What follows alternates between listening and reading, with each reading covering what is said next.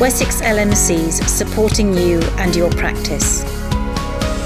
So, welcome everybody for our last Practice Manager update webinar of the year. It's lovely that so many of you have joined us um, regularly, um, and we know that a lot of you join us with um, listen to the podcast and watch the webinar afterwards. So over 300 of you each time. So as we've said before, we will carry on doing this as long as it's useful. Um, and we're really, really, really pleased that you are finding it um, handy. And as usual, we'll have sort of topical items um, and hot things that we think are, are, sort of fresh in our minds, but very happy to take any questions that you might have um, that are sort of fresh in your mind that we might have not have thought of. And we're happy to answer any questions right here and now if we can, but we won't just sort of um, blast our way through it. If we're really not sure, we'll take them away and then we'll answer them later for you. So I'm Louise Greenwood, Director of Education at um, Wessex LMCs. I'm really pleased we've got Michelle Lombardi and Lisa Harding, our two Directors of Primary Care with us, and Dawn Chalcraft, our Deputy Director of Primary Care. So as I said, it will be recorded audio podcast and also a recorded webinar this time. It's got a few slides to show you. And if you can put any questions that you've got in the Q&A box, as I say, happy to answer them now or we'll answer, come to them later if we feel that we can't um, do them justice right now. So I'm going to kick off today. Um, I think I, uh, we put out a, um, last time, we talked about a funded practice manager diploma. So we've got a little bit more information for you. So this is um, available to any of you or any of your staff who you think is appropriate, funded via the apprenticeship scheme. So I've got a few slides that I will run through. So I'm just going to share my screen now. So it is a level five management apprentice apprenticeship scheme. Um, and it, we're working with Cherith Simmons um, there's a company that a lot of you will recognize for a very established company that has done training for practice managers over a number of years, and Thornfields equally well established in the sort of primary care um, training. And they're absolutely driving this, and they've just they've got it ready. Is this something that Wessex LMCs would be interested in publicising and advertising for our practice managers, operations managers, deputy managers, PCM managers? And we said absolutely. And you can see they're rated good by Ofsted in February 2022. So who the, who is the program for? So it's an ILM level five program for aspiring new or experienced practice managers running over 20 months, 15 highly interactive virtual classroom workshops and anyone can apprentice. In the old days, people thought you there were particularly strict rules about who can be an apprentice. Those have changed. So they are now available for anybody, um, not just for younger or new employees to up, upskill staff at any stage in their career. We'll come on, on a little bit more to that in just a second. As I say, it's funded via the apprenticeship levy, which is big employers put 0.5% of their payroll to the HMRC, which can be then drawn down by educational providers like Cherith Simmons. And in this case, funds are coming through two sources. So Solent Apprenticeship and Skills Hub, Solent Business and Skills Solutions, and Ashford St. Peter's Hospital Trust. So Cherith Simmons have got hold of the money for us, um, and it's not geographically restricted at all. So anybody from any of our patch can apply um, for this apprenticeship scheme. That's just a list of the subjects covered. I won't read them out, but obviously these slides will be available to you afterwards. It's very comprehensive. Um, just have to see for the podcast, I want to say a few of them. So just for um, the study skills, change management, time management, marketing, communication skills, appraisal objectives, project management, and there's various tutorials and an endpoint assessment also.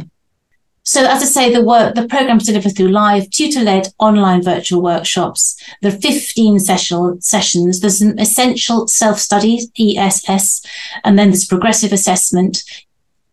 A lot of the apprenticeship terminology is about apprentice and the line manager. We all know that the apprentice might actually be could be a managing partner, um, could be a practice manager. So just because they're called an apprentice, that's just the terminology that they have to use on the system. And you need a line manager. So again, if you're a managing partner, you might not really have a line manager, but somebody else within your organization will just need to sort of sign on the dotted line to say that they are supporting you to do this and they will be mentoring you through when you need someone to just sign off various different things. So the learners must be allowed six hours per week overall to complete the program. And this will cover workshops, assignments, um, and many actions already carried out by the learners also count towards the six hours. So the apprenticeship entry requirements, you do need to have GCSEs in or O levels in English and maths. And if you don't, there is some help from the organisation to get you through those. So don't let that be a sort of a barrier to you if you actually haven't got or, or the staff member that you'd like to put on this course doesn't have that at this particular moment. So there's the essential study skills, as we said, there's workbooks and you submit it, there's live tutor-led virtual classrooms, um, and it's, it's, very slickly done. They've done this many times before. Um, this progressive assessment, evidence for marking, and they will make this very clear as you go through. And there's a great learner handbook which tells you absolutely everything you need you need to know. That's just the learning management platform that they're using where you submit all your information. And for every program, there's a schedule exactly when you're supposed to do something, what you're supposed to do, the timeline for it, and exactly what you're supposed to achieve. Part of your part of all the year will be the reflective assessment as you go. So the lead tutor will be liaising with you and your line manager. So as I say, it's important to have the name of a line manager who's going to be sort of on this journey with you. And we as Wessex LMCs will be there for the, for the introductory day. And I would also like to introduce um, all the learners to our practice manager supporters to say this, this is an awful, another group of people who can support you um, when you come out um, in, in the workplace uh, um, for, from, from the study. And as I say, there's an endpoint assessment um, that comprises a project proposal, written project, 20 minute presentation, and a professional discussion. And all of that um, will be fully funded for you. But if you wanted the diploma accreditation from the ILM, that would be a £459. So you would have to definitely pay that. That isn't covered under the apprenticeship scheme. So that's literally a whistle stop tour. I just wanted to give you a flavour, and those of you uh, on the call might be interested in. Hopefully, you've got some people with you who also might be interested. There's more in depth, and somebody said Peter Waddell from Cherith Simmons will be on both the webinars coming up on Tuesday, the 9th of January at 11 and Monday, the 15th of January at 3. So do come to those um, and, and, find out a lot more because he will be able to give you the in-depth answers to things that I absolutely can't. And the start date for the whole diploma is the 6th of February at 9.30. So it'll be 6th, um, 6th of February start. Um, and as I say, anybody who's interested, we've got an enrolment form that will go straight to Cherith Simmons. We've got an um, email address, again, will go straight to Cherith Simmons. And um, we've got the Q&A sessions that are hopefully that you will come to if you're interested. Absolutely no commitment. If you just want to come to those, just find out more, that's absolutely fine. But as I say, we'll put all links to these, put the slides and put the enrolment forms up on the website. So I hope that's the sort of first time I've been aware of something fully funded nationally for um, practice managers operations managers, as aspiring managers, which I think is really exciting. Um, so they said to me that we need a minimum of 12. I think we're going to get many more than 12. I've already had a number of you interested. So as I say, you can welcome to email me, um, but I'm not going I will just pass your emails on to them because they know a lot more about it than I do. But I hope it's going to be exciting and something really, really to get your teeth into for the new year. And I think it's um, exciting to think that it'll be our managers learning together as a cohort. So although it's generic skills you'll be learning, all the case studies and all the application will be for general practice. It'll be a really exciting way of people learning together. So that's that on that on that bit. Hopefully that'll be useful for you. And as I say, do ask me if you want any more queries at all on that. Okay, Michelle, I think we're going to come to you now, please, about one of the surveys.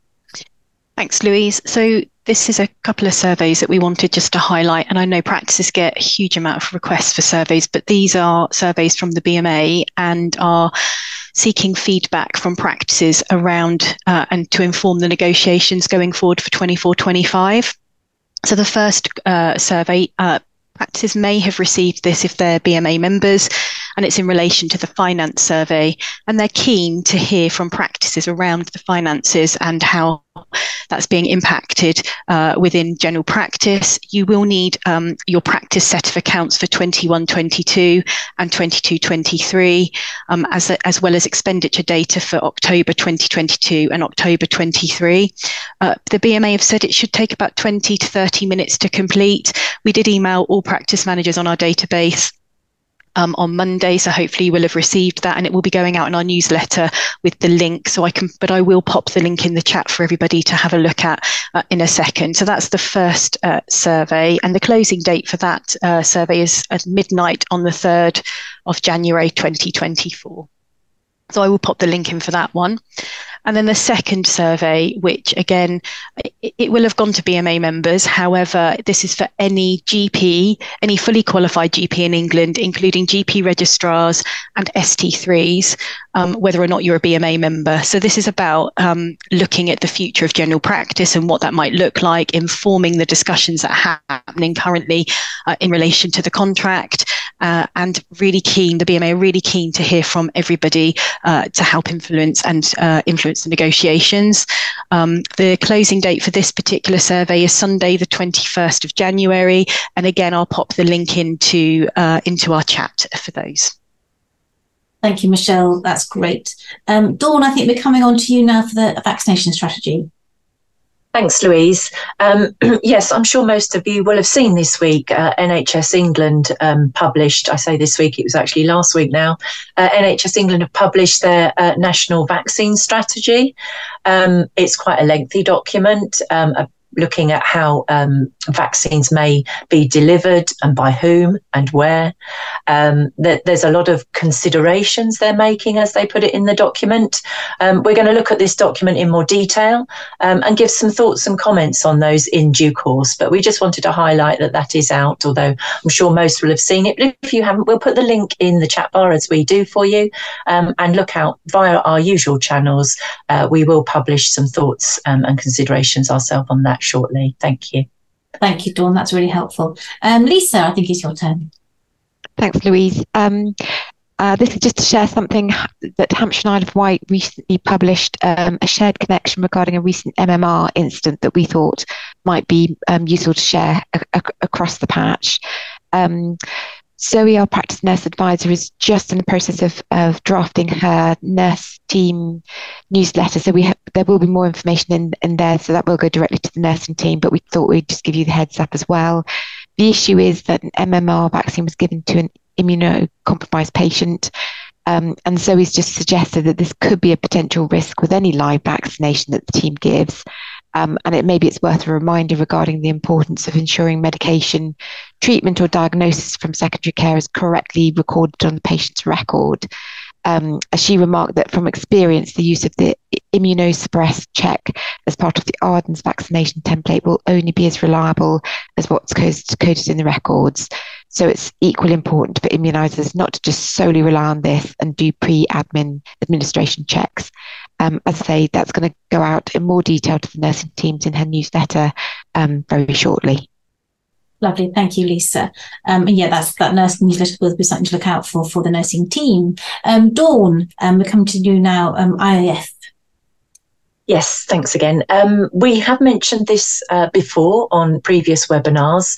However, we do think it's worthy of a further mention.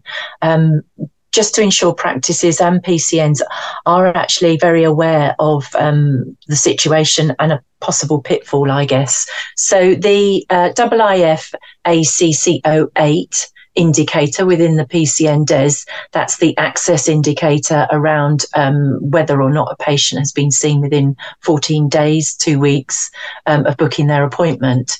And I'm sure you're all very aware of that. Now, the exception flags are active in both EMIS and TPP systems to indicate when an appointment would not be expected to happen within two weeks of booking. It may be due to either patient preference or a clinical rationale. However, please note, and I'm I'm sure you will, but just in case, sorry, worrying perhaps too much here. Um, it is noted in the IIF guidance for this indicator that these flags will not affect the two week threshold calculation for this financial year. So, NHS England are encouraging practices to please use the exception flag functionality um, to support improvements in access uh, in general practice um, by more accurate accurately recognising the appointments, which may be appropriate for booking more than two weeks in advance. But please remember for this year only, those exception flags won't actually have any effect on your actual achievement. You do still um, need to kind of keep an eye on whether you're breaching that or not. Thank you. Thank you, Dawn. Don't apologise for worrying on the practice behalf. I think it's just really, it's really lovely that you you're able to read the regulation, read the information, and then un- interpret it and understand what's a real red flag for people. So I think it's all really, really helpful. And Michelle, I think we come to you for um, a QOF indicator. Uh, That's right, Louise. Um, so this is something that was published in the Primary Care Bulletin back on the 7th of December, but just really wanted to highlight to practices um, that there is a new indicator in the QOF framework for adults with severe mental illness, so SMI, um, and really just to highlight that it's uh, the number of this indicator is MH021, and it's based on the percentage of patients that with uh, serious mental illness who have received all six elements of the physical health check, um, and that uh, physical health check includes uh, alcohol consumption, smoking status, BMI, BP, and so blood pressure and blood lipid and HbA1c glucose test. So those are the six elements. Um, NHSE are encouraging practices to review their registers to ensure as many patients as possible have had all the six elements of the physical health check. So it's just to highlight there's a new indicator uh, for severe mental severe mental illness. Um, uh, yeah, and just to highlight that for practices. That's helpful. Thank you, Michelle. I think going back to you, um, Dawn, just the comments come in. The flag is quite hard to manage as it relies on the person booking it to book the appointment and then go back and edit the slot. The options aren't there at the time of booking on EMIS. Makes it tricky, doesn't it? That doesn't sound. I'm not sure. I wonder if it's worth contacting the clinical suppliers just to check um, that they perhaps have the most up to date version. Quite mm-hmm. possible. That does sound um, a bit cumbersome, doesn't it? But it's obviously worth. Sound, does sound clunky, yes. Yeah, yeah, absolutely. Thank you, Ben, for pointing that out. Um, Lisa, I think we're coming to you now. Thank you. So this was in the primary care bulletin on the 7th, so people might have seen it already. Um, it's just to give you the heads up that NHSE have published a revised version of the Enhanced Health and Care Care Homes Framework, um, which sets out the principles for delivering proactive, personalised care for people living in care homes um, including those with a learning disability or autism, mental ill health, or rehab needs. Um, the update reflects best practice, new ways of working since the pandemic, um, including digital technology to improve integrated working and information sharing across health and social care systems. Um, just to note, it is quite helpful. NHS have put um, a summary within the framework of the contractual requirements required um, so we'll just put those links in the chat now because it's quite a nice summary. So it was just to give people a heads up. Thank you, Lisa. So I couldn't get myself off mute then. Thank you. Um, I just think coming back, Ben's just come back. We do have the most up to date or a testing site. Happy chat offline if you want to dial in to see it with a test patient example. Thank you, Ben. That's helpful. Um, we will, I think, um, Dawn might well take you up on that offer to have a little bit more. Always keen to know a bit more about the detail, especially Dawn. So um, that's lovely. Thank you, Ben. That'd be really helpful. Okay, I think we're coming back to you, Dawn, for another another survey. Yes, sorry, another survey. Although this isn't for the practices, it's just for awareness. So um, I'm sure you're all aware. Every year, um, the well Ipsos send out on behalf of the uh, government or NHS England rather um, a patient survey. Um, a patient survey that consists of no less than 63 questions um, anyway, to improve uh, uptake of um, replies or responses to that survey, um, th- it has been changed for this year. Um, it is due to launch in January, and that's why we're giving you the heads up um, because there are some resources that you can use, um, download posters and uh, social media graphics to advertise the survey that's going out. Um, it goes out to patients, as I said, but the uh, the change this year there is a change to the uh, the questionnaire in how they're asking some of the questions, but equally they're changing the methodology in as much as now they're going to send it out online to patients by and large. Um, it will only be at the very last reminder if they don't get responses that they actually are going to send out a paper survey, which is what they've done in previous years, I believe. So the survey launch is uh, January. Um, I will put the link again in the chat bar for you. Um, it is for the patients, not for the practices, but always good to be aware of. And then later in the year, usually around June, July, those results are all published. The one thing uh, that won't uh, be possible this year. This is another change for the survey this year.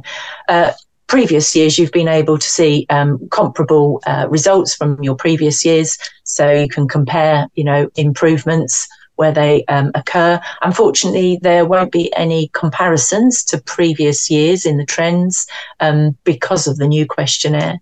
So these will this will all be new data this year, but no comparables, unfortunately. But we will put that in the chat bar. Uh, this is pre-publication. Um, because you can also, like I said, see all the resources, posters to download, and social media graphics should you want them. Thank you, Dawn. That's helpful. So back to IIF, another question's come in. With IIF access to general practice within two weeks, if the patient is happy to book an appointment that is longer than two weeks, is this allowed? Or should we only be opening our booking system for two weeks maximum? And also, is this for all appointments, including nurse and HCA, as well as GP appointments? Dawn, are you happy to come in, or does Michelle at least want to come in on that? Yeah, no, okay, that that's um, I can probably help with that one. Um, so yes, you can book patients more than two weeks in advance. It's not that you can't, but actually, what they're looking at is how many patients from the point of booking have been seen within a 14 uh, two week 14 day window um, now because not all patients will be want to be seen within that because of the obvious reasons of their own preference, sometimes a clinical rationale, such as, you know, uh, doctor seen a patient and said, um, I'd like to see you again four five weeks' time, whatever, four, six weeks' time. Um, and the patient goes out and obviously wants to book an appointment there and then to make sure they get one. All of a sudden, they've already breached that two week rule. So there will be those occasions, and it's understood that there'll be those occasions. And the thresholds for this indicator this year, NHS England say, have been set low enough to make allowance for all those appointments that won't be within that two week window whether that's right or not, I, I, I, wouldn't like to say, but they have lowered the thresholds, they, they think sufficiently enough to make allowance for that. Now, as for who uh, this needs to be for, um, I would say you need to have a look at the appointment category criteria because there are an awful lot of appointment categories and it doesn't include all of them in the two week one. So rather than me say, oh, it's this one, this one, and this one, because there's a lot of them, you need to have a look. And I'll put, I'll go away and find it. There's a link to all the GP um, category appointments, and you'll be able to see which ones it's actually relevant to really helpful. yeah no that's really helpful. So hopefully that's helpful. Um come back um as i can't see who's who's asked that question actually. But if you want to come back on that that's actually always happy to go, go through some more information with you on that one. But really helpful. Thank you dawn. That was brilliant. Um something about the spine now lisa. Thanks, Louise. So this was an NHSD alert. They've uh, recently identified that some patient records in the spine correct uh, contained incorrect mobile and landline numbers. Um, they have removed the incorrect details from those patient records held in the spine, and all those GP practices affected by this have been contacted and informed directly. but they have noticed that some incorrect contact details are being uploaded into the central spine um, and have asked practices to be aware that if there is a difference between contact details held in your local GP IT system and the spine, sorry, I'm going to cough, you must confirm that the information you hold is correct. So this will upload the information held in SystmOne into the spine. EMIS users, EMIS users gosh, I can't speak today, um, should only select details from the local record and press the OK button if they have confirmed the contact details contained in the EMIS patient record are correct. This will upload the information held in EMIS into the spine. Users can close the pop-up window if they do not want to upload locally held contact information into the spine. Thank you, Michelle. Well recovered. Hopefully you're right there, Lisa. Um, Dawn, I think we're coming to you for um, the penultimate item on pensions. Mm, yes, thank you, Louise. This is just a, a heads up, really. PCSE um, are now starting the 22 23 end of year pension processes, um, and they are going to um, send out um, sort of supporting information and communications directly, they say, to uh, scheme members and also advisors and accountants. Um, but this is just the heads up that they're just starting that, so nothing's going to happen immediately. Um, but they are, PCSE, hosting a series of webinars throughout January and February if you would like to register for one of those. Um, all about the 22 23 end of year pension process. So it might be worth um, considering joining one of those webinars in January and February. Thank you. And we'll be running some training for um, practice managers and managers and for staff on the pension scheme next year. Um, so that not doctors, this would be for you and for your staff and how to administer the scheme. It, it seems to be getting more and more complicated, to be honest, um, but we're happy to help where we can. So we're putting on some training if that would be helpful for you next year. I think just um, something that's just on the IIF access dawn um, is the link on our website julia's just asked that i'm sure it is um, yeah Brilliant. Okay, so but we will we will put it with the chat, Julie, um, and I think that you've probably put it in there actually, haven't you, Dawn? Yes, I, it's, it's, in the chat. The link's in the chat there already. So Julie, hopefully you, have managed to grab that.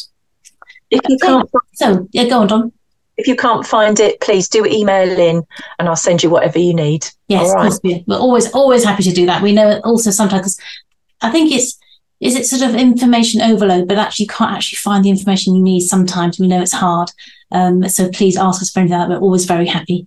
Um, and we just thought we'd end on a festive note because obviously this is our this is our um, last last episode of our um, practice manager update webinar before Christmas. And I heard this on the radio and it amused me. And I shared it with the office and managed to distract most people in the office with it because it is quite amusing. So heard on the radio this morning a team in the UK called Find My Past have scoured through more than 14 billion digitized historical documents going back 500 years to compile a list of names given to babies born at this time of year. So obviously there were some that were really traditional names. So Ivy was the most popular festive themed name with two and a half million occurrences. Also Nicholas, Mary, Angel, Holly. So all the ones you'd expect. But also 2,827 children were named Sprout. 293 were named Bauble and 37 children were named Eggnog. So that just amused us, and I, just might amuse you. And I think we just need to find those sort of um, find a little bit of joy when we can. We know it's really hard, and we just hope that you have the most amazing Christmas. That you'll manage to get some downtime, which is really important for you. You really deserve a fantastic break, and we will see you again in the new year. We will be back. Well, some of us will be back on Wednesday, the 3rd of January at one o'clock. And we hope to see you then and have a really good festive break and take care. Thanks for joining us to us. Bye. Wessex LMCs supporting you and your practice.